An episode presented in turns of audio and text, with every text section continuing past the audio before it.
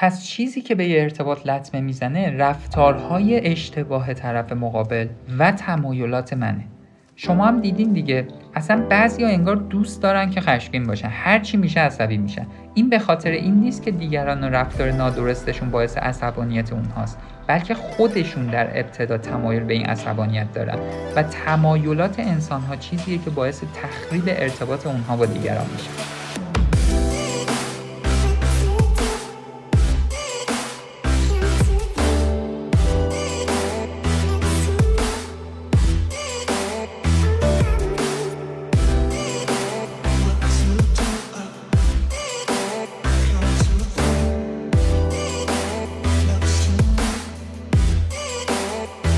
دوستان عزیزم سلام. به چهاردهمین پادکست مونیاز خوش اومدین. من محمد مصطفی ابراهیمی هستم همراه شما توی این پادکست. خیلی از ما می‌پرسن که مونیاز یعنی چی؟ مونیاز یعنی زنده کننده منه ها و استعدادها. در همین راستا هم پادکست های مونیاز تولید شده که می‌دونی هدفشون اینه که با آگاهی بخشی به افراد کمک بکنه مهارت هایی به دست بیارن که زندگی بهتری داشته باشن. پادکست مونیاز هم هر شنبه ساعت 6 بعد از ظهر منتشر میشه. و شما می‌تونید ما رو از طریق وبسایتمون پادکست یا آیدی تلگرام و اینستاگرام ادساین مونیاز پادکست دنبال کنیم و همراه ما باشیم. جلسه گذشته در مورد پنج نشانه از روابط ناسالم صحبت کردیم. حالا تو این جلسه می‌خوایم بریم ببینیم چطوری می‌تونیم مهارت هایی داشته باشیم که روابط سالمی با دیگران ایجاد کنیم. یعنی می‌خوایم بدونیم چطوری و با چه مهارت هایی می‌تونیم روابطی داشته باشیم که شامل اون پنج نشانه ای که توی پادکست قبلی معرفی کردیم نباشه. نشانه ها رو یادتونه؟ یک شدت بود دو محدودیت سه حسادت زیاد چهار تحقیر پنج نوسان و عدم ثبات. یه دونه نشانه مهم هم توی پادکست دوازده گفتیم. اون رو هم ما اضافه می‌کنیم و حس مالکیت بود. اینکه آدم ها در روابط سالم همزیستی مسالمت آمیز دارن و دنبال تسلط و ایجاد حس مالکیت برای خودشون نیستن. هممون می‌دونیم که روابط ناسالم می‌تونه انسانها رو از نظر جسمی و روانی بیمار کنه. حالا سوال اینجاست که چیکار باید بکنیم؟ چطور روابط رو دور از درگیری زیاد تحقیر انتقاد دشمنی خشونت بتونیم نگه داریم و سعی کنیم به سمت بهتری ببریم؟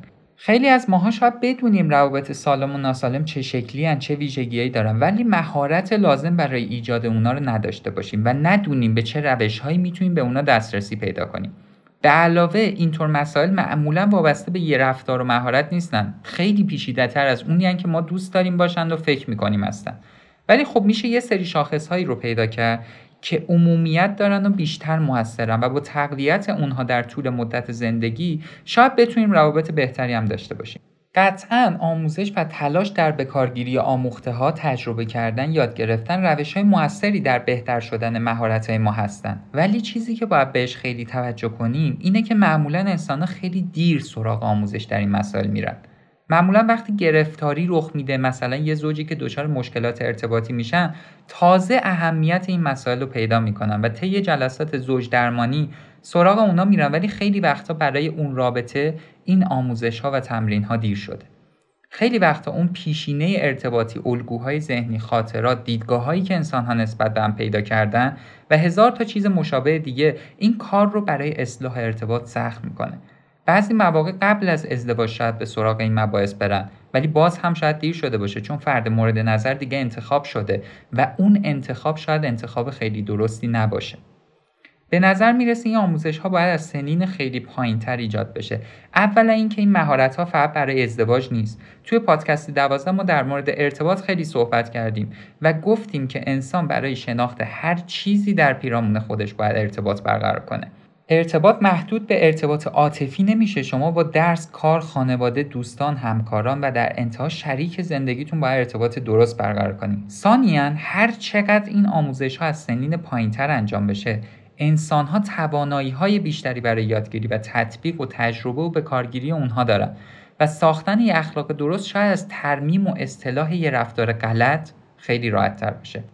من که خودم واقعا به شخص امیدوارم و آرزوم اینه یه روزی رو ببینم. یه درسی مثلا تحت عنوان مهارت زندگی زندگی سالم توی مدارس از دوران ابتدایی شروع بشه و به بچه آموزش بدن.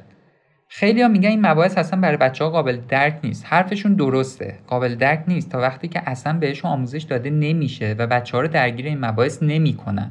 مثل اینه که ما به بچه ها ریاضی آموزش ندیم بعد بگیم که بچه ها ریاضی رو درک نمی‌کنن. خب واضحه که درک نمی‌کنن چون آموزشی ندیدن. ما خودمون اولین پادکستی که تولید کردیم بیشتر بازخورده این بود که پادکستاتون خیلی سخته. ولی اگه از اول همراه ما بوده باشین الان متوجه میشین پادکستی که داریم تولید می‌کنیم و گوش میدین خیلی براتون راحت و قابل درک. چرا؟ چون مدل های ذهنی شما اصلاح میشه. الگوهای درستی برای درک درست این مباحث پیدا می‌کنی. و همه چیز همیشه با آموزش همینه. ما خودمون توی مونیاز این تجربه رو خیلی دوست داشتیم. اینکه مثلا وقتی با آدم ها از دیدگاه شناختی مغزی می‌خواستیم صحبت کنیم و آگاهی بدیم اول نمیپذیرفتن چون الگوهای ذهنی منطبق رو نداشتن. خیلیاشون اصلا احساس گیجی می‌کردن. ولی بعد از یه مدت کاملا براشون قابل درک میشه و مباحث جذاب میشه. خودشون علاقه من میشن و میرن می‌خونن. اگر برنامه ریزی درستی صورت بگیره و مهمتر از اون محتوای درستتری تولید بشه واقعا آموزش این مسائل از دوران ابتدایی هم امکان پذیره. و فکر می‌کنم درست اینه که بچه ها باید اینها رو از اون دوران یاد بگیرن تا بهترین تاثیر رو داشته باشه. خلاصه بحث این که این مهارت ها ضروری برای همه آدم هست و اینکه به دنبال راحل های سریع و یه دفعه نباید باشیم. باید با همدیگه یاد بگیریم تلاش کنیم مرور کنیم تجربه کنیم درس بگیریم. این روند رو هی تکرار کنیم تا بتونیم در طول زمان زندگیمون روند رو به و رو به جلو در ارتباط هامون داشته باشیم.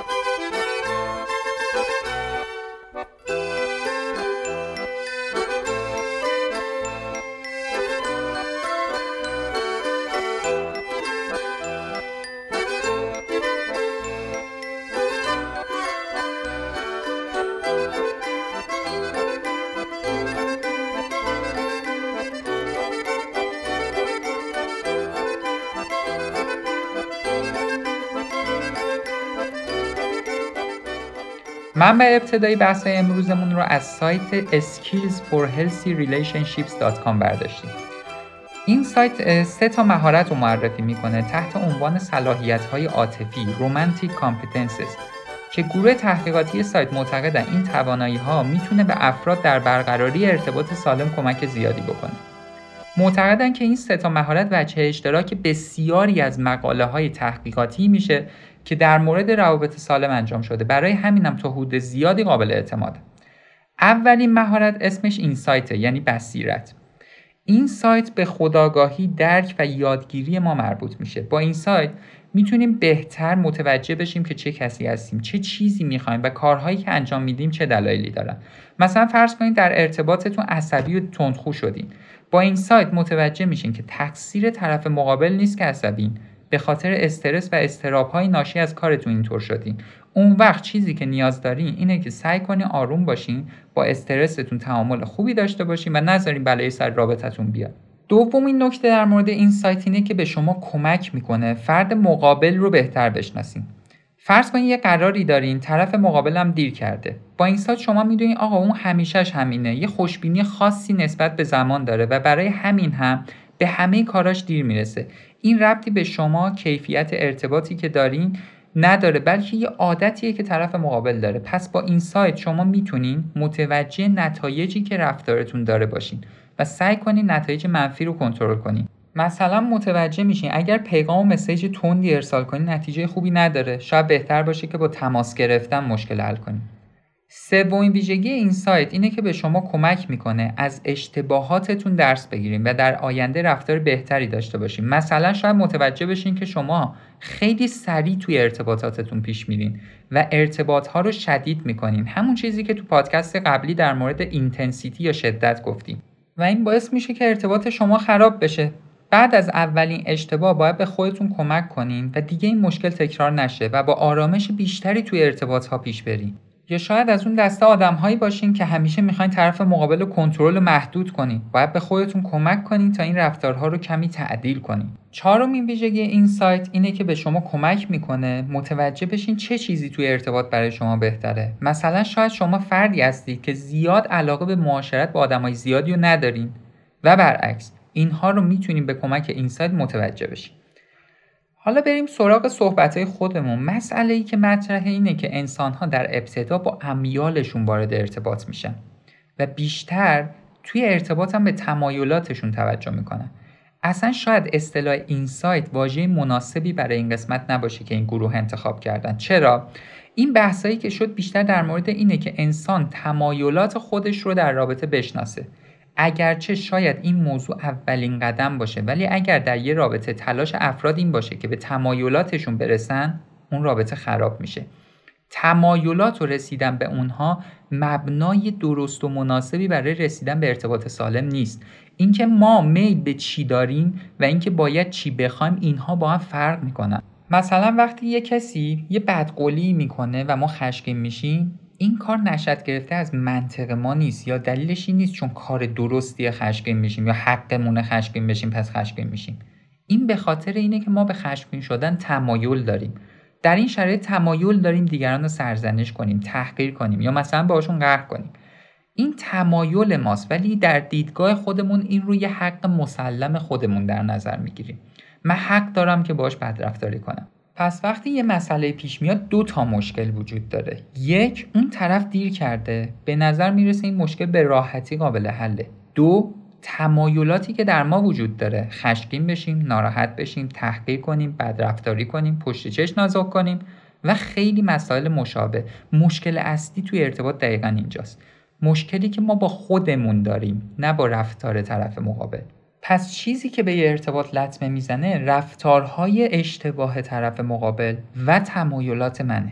شما هم دیدین دیگه. اصلا بعضی ها انگار دوست دارن که خشمگین باشن. هر چی میشه عصبی میشن. این به خاطر این نیست که دیگران و رفتار نادرستشون باعث عصبانیت اونهاست. بلکه خودشون در ابتدا تمایل به این عصبانیت دارن و تمایلات انسان ها چیزیه که باعث تخریب ارتباط اونها با دیگران میشه.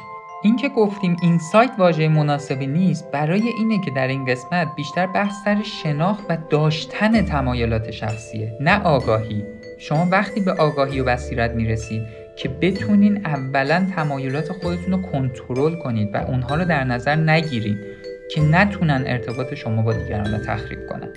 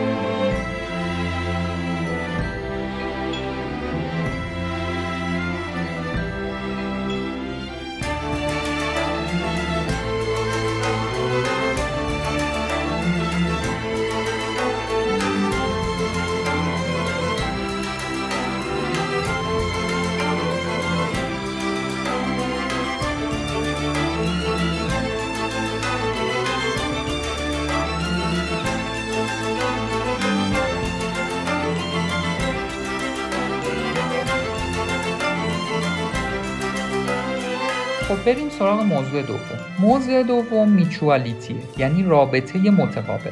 رابطه متقابل در مورد اینه که بدونین هر دو طرف نیازها و تمایلاتی دارن که باید مورد احترام قرار بگیرن. اولین نکته اینجا اینه در رفتار متقابل باید بتونین خواسته های خودتون رو خیلی سریح و واضح بیان کنین. فرض کنیم می‌خوایم به یه مهمونی خانوادگی بریم که شرایط اونجا براتون خیلی اوکی نیست و استرس داریم و ترجیح میدین همراه با کسی اونجا بریم. می‌تونیم بهش زنگ بزنیم بگیم این شرایط به من خیلی استرس وارد می‌کنه. اگر تو باشی شرایط برای من خیلی مطلوبتر میشه و می‌تونی کمک زیادی به من بکنی. راهی داره بتونی توی برنامه یه جابجایی انجام بدی و بیای. دو در رفتارهای متقابل باید نیازهای فرد مقابل هم در نظر گرفته بشه. فرض کنید شریک شما خیلی دوست داره صبحها به باشگاه ورزشی بره ورزش کنه و این انرژی و حس خیلی خوبی برای بقیه روز بهش میده ولی شما خیلی دوست دارین که اون همراه شما تو خونه بمونه در رفتار متقابل باید قابلیت این رو پیدا کنین که شریکتون رو برای این کاری که دوست داره حمایت کنین و از تمایلات خودتون بگذارید. سه بعضی مواقع در روابط متقابل باید بتونیم تمایلات دو طرف رو کنترل کنیم. مثلا فرض کنید شما یه کار جدیدی پیدا کردین که درآمد زیادی داره در عین حال وقت زیادی هم ازتون می‌گیره. در این قسمت می‌تونید به شریکتون بگین من باید این شغل رو بگیرم چون برامون خیلی مهمه. ولی در عین حال نگران اینم که بتونیم به میزان کافی کنار هم باشیم و به ارتباطمون لطمه نخوره. اگر قول بدم تلاش کنم که یه زمانهایی رو برای رابطمون حفظ کنم تو هم موافقی که من این کار رو قبول کنم. خب بریم سراغ توضیحات قسمت دوم میچوالیتی یا روابط متقابل. واقعیت اینه که ما با تمایلاتمون وارد رابطه میشیم و نمی‌تونیم ابتدا تمایلاتمون رو نادیده بگیریم. ولی آیا این تمایلاتی که داریم باعث میشه اصلا وارد رابطه نشیم؟ قطعا نه و یا نه اصلا رابطه ای شکل نمی‌گیره. انسان باید با همین تمایلات شروع کنه.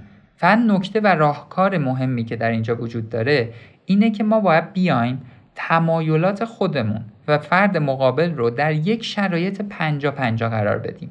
یعنی من یک تمایلم رو نادیده می‌گیرم تا یک تمایل از فرد مقابل برآورده بشه و او هم باید یک تمایلش رو نادیده بگیره تا یک تمایلی از من برآورده بشه.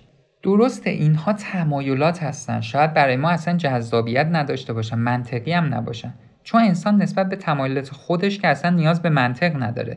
ولی نسبت به اینکه تمایلات دیگران رو بخواد برطرف بکنه سری منطقی میشه. تو چرا اصلا اینا رو می‌خوای؟ چرا این تمایلات رو داری؟ ولی دو طرف که در این رابطه هستن نباید اینطوری فکر کنن اصلا.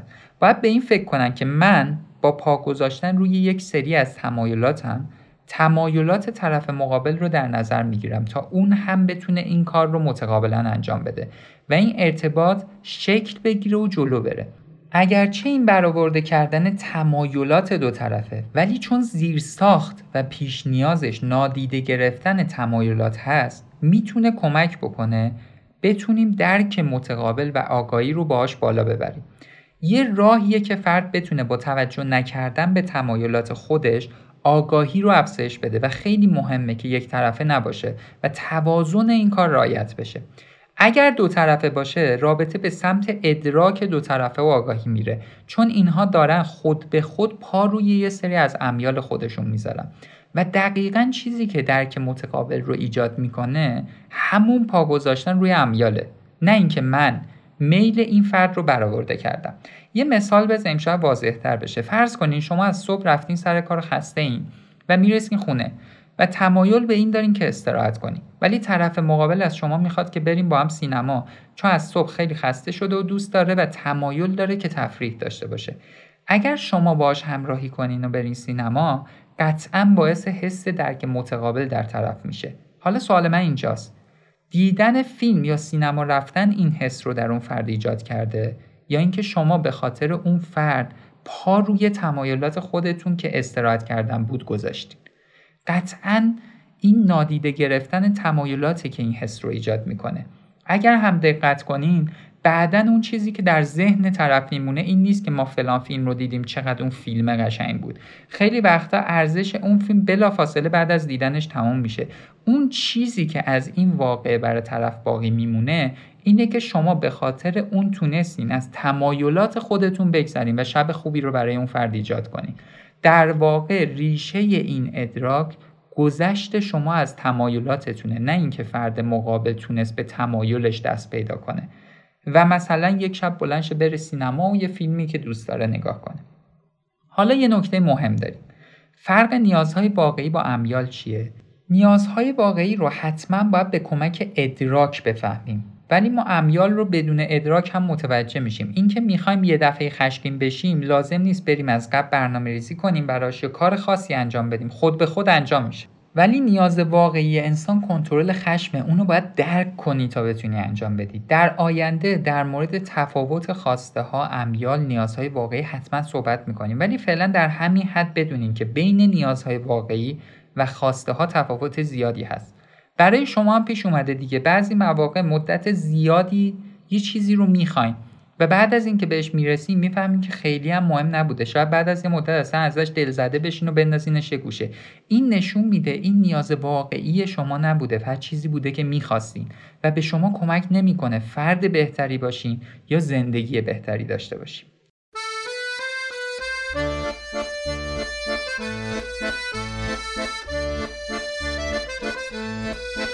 بریم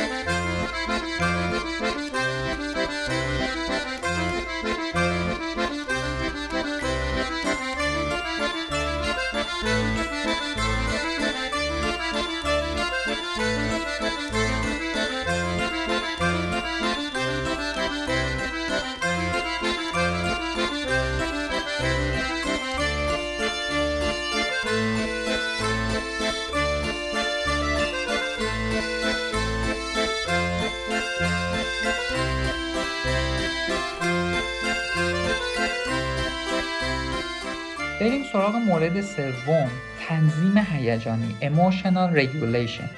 در مورد اینکه چطور هیجاناتمون رو در یه رابطه کنترل کنیم و چطور نسبت به هیجانهای پیش اومده در رابطه واکنش نشون بدیم صحبت می‌کنه. اینکه بتونیم خودمون رو آروم نگه داریم و به شرایط خارج از هیته های هیجانی و حسیمون نگاه کنیم. مثلا شاید به خودتون بگین وای چه اتفاقی افتاد بدبخت شدم چطوری حالا اینو کنترلش کنم؟ ولی با تنظیم هیجانی میگین می‌دونی چیه؟ من این شرایط رو کنترل می‌کنم یه راهی براش پیدا می‌کنم حالا یه کاریش می‌کنم حتما این مشکل رو با تنظیم هیجانی می‌تونیم در مقابل حسای هیجانی صبور باشیم. عکس عملهای سریع نسبت به اونا نشون ندیم. بین این حسای نامطلوب همچنان بتونیم به کاری که باید بکنیم توجه کنیم. مثلا یه دانش آموزی که سر جلسه کنکور بعد از حل نکردن چند تا تست دچار استراب و نگرانی میشه. خیلی وقتا توجهش کاملا به سمت استراب میره و آزمونش خراب میشه. ولی با کنترل درست حس هیجانی اگرچه استرس داره نگرانم هست. ولی همچنان می‌تونه روی آزمون دادنش تمرکز کنه. روی کاری که باید انجام بده تمرکز و توجهش رو نگه میداره. نمی‌ذاره بره سمت حس های هیجانیش. یا فرض کنیم وقتی که از یه رابطه خارج شدیم ممکنه احساس افسردگی بکنید دلتون واقعا برای طرف مقابل تنگ بشه. ولی با تنظیم هیجانی می‌تونین این حس ها رو بپذیرین و با خودتون بگین شاید الان حس خوبی نداشته باشم ولی درست میشه. از این شرایط خارج میشم.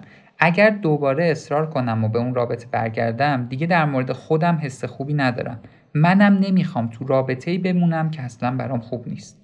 حالا بریم سراغ توضیحات مربوط به این قسمت سوم emotional regulation یا تنظیم هیجانی.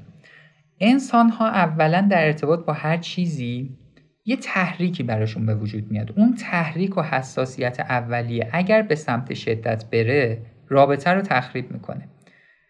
این سوال مطرحه که چرا این فرد به سمت تحریک شدگی میره. اینجا یه موضوع خیلی مهم رو می‌خوایم مطرح کنیم. یکی از چیزهایی که تحریکات و حساسیت های ما رو زیاد می‌کنه اینه که هی حس هامون و واقعه هایی که در اونها قرار گرفتیم ما میایم توی ذهنمون مرور می‌کنیم.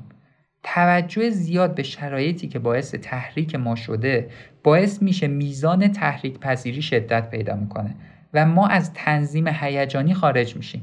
وقتی که تو مغز شدت هیجان زیاد میشه انرژی مغز بیشتر صرف تحریکات میشه و دیگه نمی‌تونه به سمت آگاهی و شناخت بره و رابطه هم تخریب میشه. هر بار که این اتفاق تکرار میشه ارتباط هی ضعیفتر میشه تا در اثر مرور زمان این رابطه کاملا از بین میره و آدمها یا از هم جدا میشن یا در یه شرایط خیلی بغرنج با هم زندگی می‌کنه.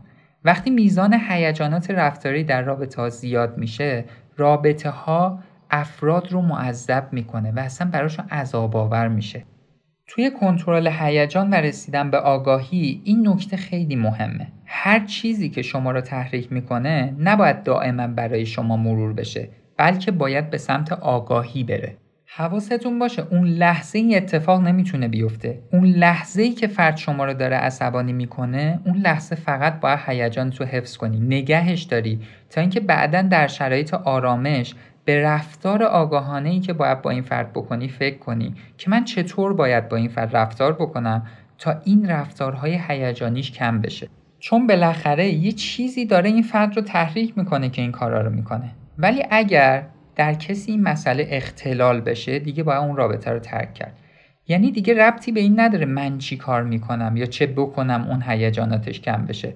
اون فرد میزان تحریک پذیری شدیده و هیچ وقت از رفتارهای هیجانیش خارج نمیشه. مثلا افرادی که همیشه عصبی هستن. این افراد همیشه خودشون رو نسبت به یه چیزی تحریک می‌کنن که عصبی بشن. و اصلا این نوع رفتار تحریکات عصبانیت براشون عادت شده. با این افراد دیگه نمیشه ارتباط برقرار کرد. اگر در این رابطه بمونیم به خاطر وجود نورون‌های آینه‌ای توی مغزمون و تأثیری که از اونها می‌گیریم ما هم به سمت رفتارهای هیجانی میریم. مثلا مردهایی که خیلی با زناشون بد هستن و در آخر زندگی می‌بینی رفتار اون زن حتی از رفتار اون مردم بدتر شده. تحقیرایی که می‌کنه سرکوفتایی که می‌زنه بدخواهی هایی که می‌کنه کینه هایی که به دل داره اینا از کجا اومد؟ از تحمل بی جهت رفتارهای هیجانی اون مرد. مسئله مهم بعدی که اینجا وجود داره اینه که باید بتونیم حس هامون رو بیان کنیم و با دیگران به اشتراک بذاریم. بعضیا تا یه اتفاقی براشون میفته اصلا نمی‌تونن به طرف مقابل بگن الان چه حسی دارم. باید آدم ها بتونن با کنترل حس ها تمایلاتشون هم بیان کنم من دوست دارم با من اینطوری صحبت کنی. وقتی به هم اینو میگی دل سرد میشم و احساسی بیارزش بودن می‌کنم. اگر نتونه تمایلاتش رو بیان کنه این مثل یه حس سرکوب شده میشه که درونش میمونه و در طولانی مدت نامتعادلش می‌کنه. فقط توجه کنیم بیان تمایلات و حسها با تحقیر و انتقاد فرق می‌کنه. شما در بیان تمایلات حسهای خودتون رو بیان می‌کنی مثل اینکه من وقتی تو اینطوری رفتار می‌کنی در من این حسها به وجود میاد. و اینها من رو رنج میده و اینها من رو نسبت به تو دلزده می‌کنه و این در حالیه که من دلم می‌خواد با تو زندگی کنم. ولی با این حسهای منفی دیگه شاید نتونم با تو ادامه بدم. این مهم انسان ها بتونن در ارتباط سالم با هم حرف بزنن و حسهاشون رو به هم منتقل کنن.